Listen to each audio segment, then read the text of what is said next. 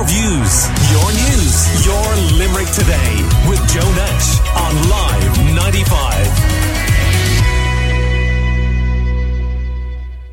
Now, an issue that we have been covering on the Limerick Today programme for quite some time is that of parking in the Castle Troy area. You may remember that we spoke to the Green Party councillor Sean Hartigan last week about uh, students parking on footpaths, and this was causing a problem. They had uh, been fined for them, and there's a, a, great deal of controversy over it. And we had Eric Nelligan on the show about it as well. So we're going to take a listen to what Sean Hartigan had to say about the parking issues because he was supporting the fact that these students had been fined. Well, being a student isn't an excuse for parking illegally, and you can't use the argument of poor student when this student is driving a, a car and usually a fairly good car. Look, Joe, illegal parking, particularly where it impedes pedestrians or cyclists, isn't acceptable anywhere. And what people need to do is they need to think before they park. And if you're going to block a cyclist, pedestrian, or risk getting a fine, then you have to find someplace else to park. The parking in the States near UL is atrocious. And it's not people, as some people perceive that it's people coming to the college and parking in these estates. It's not. It's people living in the estates, often coming on Monday, going home on Friday, and often leaving their car in the estate for the week and maybe not using it for the week, but blocking footpaths and making life difficult for the old, for the people who are disabled, and for uh, children going to school. Like I saw children walking up the middle of the road. I saw parents pushing buggies up the middle of the road when I was making that video. I'm told by people with disabled children inside an estate that the bus to collect their disabled child cannot get into their house because of illegally but, parked but, cars. but as you said to me at the beginning, Sean, you don't know whether they're students or not. I don't know whether students or not. I don't care whether they're students or not. What I care about is the par- is the paths being blocked. So, uh, joining us now in the studio is University of Life student student life president Maeve Rutledge to chat about the major issue of parking in estates around the college. Morning, Maeve, and thanks thanks very much for coming in. Thanks um, for having me. You, you heard Councillor Sean Hartigan there uh, having his rant about the the parking. Um, what's your reaction to what he had to say? I suppose what my reaction is is we're at a point now with the rising of um, we have 18,500 students now in the University of Limerick. Um, that is that they can't find accommodations. We have an accommodation crisis. But what we found from a survey we ran is we now have a commuter crisis with 47.1% of the students that we surveyed that are commuting. They feel like they are forced to commute because they can't find accommodation then they can't find car parking spaces within UL, so they're being forced to park in surrounding estates.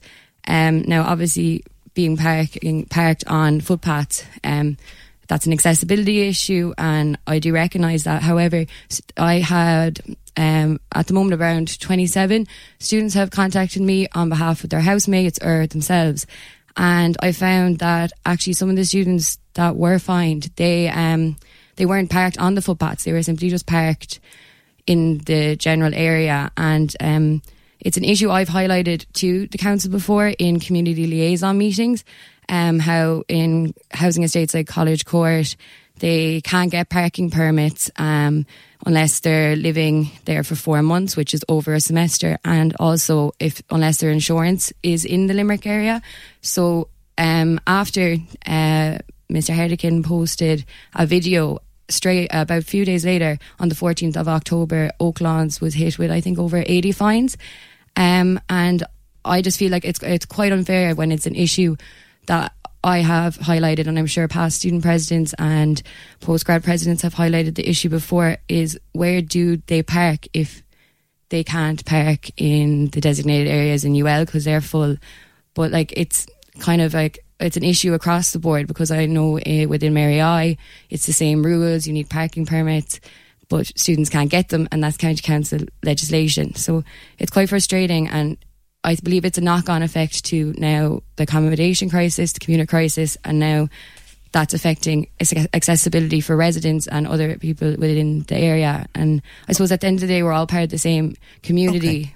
So, yeah. Well, th- there are two points there that Sean Hartigan made. One was that um, students uh, are often driving nice cars. He says, you know, the, the argument for poor students doesn't hold up because if they have a car, they can't be that poor and they're often driving a nice car, is what he said. Second thing he said was that, you know, it's not students who are commuting, it's students that are living in these housing estates and leaving their car there all week while they're attending a college and then driving it home at the weekend. So I suppose. Have you surveyed the percentage that are, you know, who are living there and parking there and how many are actually coming from long distances? I wouldn't have the exact figures for that, but what I do know is in like the accommodation crisis and housing crisis in general has allowed a culture of landlords to overpopulate their private residences. So I'm hearing stories of 10 students being in houses that are fit for six people with only two car parking spaces out the front. So they have to commute from like Donegal, places like that. They have to get down to their residence for the week. So where where do they park? I suppose like that's. I'm going to be real, as they call me, a boomer in this question, Okay. right? Because back in my day, students didn't have cars. Yeah. We all got buses. We all got trains. None, of- none of us had cars. Now, I accept the fact that there are more students now, and I also accept the fact that there isn't always a, a direct route. Yep. But there seems to be a huge number of cars among students, and that creates a problem in itself. Do you think some students could maybe be encouraged to use the public transport route more often? Maybe, but what I found is, and especially talking to those specific students affected in Oaklands, is they're commute or coming down to Limerick um, to go to university, but a lot of them were actually on placement and they need their cars to access placement in the likes of um, like some people are commuting out to, you know, Killaloe, places like that, and there's not many direct bus routes that way. So it's not just that they're attending their university classes, they're coming to Limerick as part of their studies to attend placement and stuff like that. So like it's it's a, it's a issue in itself, but I think there's a place where there's multiple issues can exist, and I feel like there needs to be a solution found, whether it's a new car park provided by the council or by UL. But I think that could really alleviate the issue because it is an issue at the end of the day. Well, surely it's the UL's responsibility to provide the car park rather than the council's because these are, you know, it's growing and as you said, 18,500 students now. Um, uh, have you, what, what kind of response have you had from UL? Um, no, I've had quite a positive response. Um, they are open to exploring the um, idea of uh, more car parking. Um, I suppose it's just the question of when. But I think it is a council issue as well because at the end of the day, whether like students are part of the community of the Castle Troy area for for the time that they are there. So I think everyone has a like direct responsibility to like work together to alleviate this issue. And I'm I'm sure like even within the Limerick County Council strategic plan, there is the objective of the council is that development within towns that has great connectivity like that that's one of their objectives so i feel like that's important that they develop that that um, resource of car parking Okay, well, Eric Nelligan of Aontú was also on to us about this issue. Let's take a listen to what he had to say. I just felt it was a, a, an overreaction. Um, if you're going to find somebody, surely you give them the chance before that to to have the proper facilities and the proper area to park. So the problem with UL, well, not the problem with UL is, but one of the issues with living in Castle Troy is there's a big shortage of accommodation for students. There's an awful lot of students now that have to travel long distances to attend college because they can't find accommodation locally. So then, and we know ourselves that like there was an advertisement there a minute ago about the 310 bus route. The 310 bus route's only up and running in the last couple of days, and that bus route wasn't even there before. So just getting like the students need to get to college. There's a vast shortage of parking spaces, and they're parking in the states. Also, you have uh, you have lot, you have like with the accommodation crisis, you have people sharing rooms. If these students park, like they could park on the road, so they could park on the road next to the footpaths. But if they did that, then they would greatly increase the gridlock because they would be parked on the road, blocking the roads, and it would e- create even more traffic.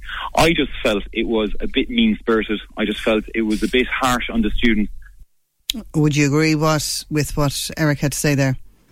Yeah, um, I would say that the um, with the like the students have to get to the university, and at the moment they've no other choice but to park wherever they can find a space. So I suppose there like there there just something needs to be done about it. And I suppose when the fines did go out, it was quite frustrating because it's an issue that's been highlighted all along and I personally felt that like the timing of it was kind of directed at and targeted did target students um and as well that there is a cost of living crisis so uh, we're noticing with the amount of students that are being forced to commute and even students we're having to signpost them now to look for residences in like neighbouring commuter towns like um, Killaloe, like mm. Ennis. So they're coming in, and students are having to access more financial aid now to pay for the likes of petrol and stuff. So it like. Yeah. Do, do you think it's fair? You know, the points Sean Hartigan made about, you know, buggies been forced onto oh, the road and wheelchairs been forced onto the road. Absolutely. Know, so is it fair to find students who park on footpaths? Like, what I would say is students are parking on footpaths because they've nowhere else to park. So, and uh, people that's are walk- it. And then by consequence, people are being forced then to walk on the road and buggies and people with disabilities are being forced off the foot, mm. their safe footpaths. Mm. And this is an issue, and it's quite frustrating because you've been highlighting this. Students have nowhere to park. Now, I'm not condoning that they block the access routes. However, where else are they meant to go? So that's I. Yeah, what I find quite unjust is there's no solutions being offered, and what is a fine actually going to do if the problem isn't fixed? So that's kind of my point of view from it all. So, how do you see this being resolved? I mean, are the university, the university you say have been open to looking at it, but like a car park can take a while to build. Maybe what they need is some kind of multi-story uh, on campus itself. Would that solve the problem? Yeah, maybe. Like, I genuinely think any type of car park right now would solve alleviate the pressure on like even Ellen Park, the other surrounding estates. Like, would, be would, stu- would students be willing to pay for parking? I don't know if students. I think they would if it was an affordable price. However, I do believe that if it was within UL, it, it should be free because they're accessing. They, they need to access these car parks to attend, their, to get their education, and they're already paying fees anyway. So I believe if a car park was to be built, it would have to be affordable, if not free. But I definitely think it's what's needed at the end of the day okay. because it will be used. Okay. All right. Well, we've heard from the students, we've heard from the local representatives. We'd love to hear from some residents. If you're affected by these parking is- issues in Castle Troy, do get in touch with us on 46 19 95 or you can WhatsApp us on 086 123 95 95. Maeve Rutledge of UL Student Life, thank you for joining us Thanks in so the studio. Thank you. Your views, your news, your Limerick today with Joe Nash on Live 95.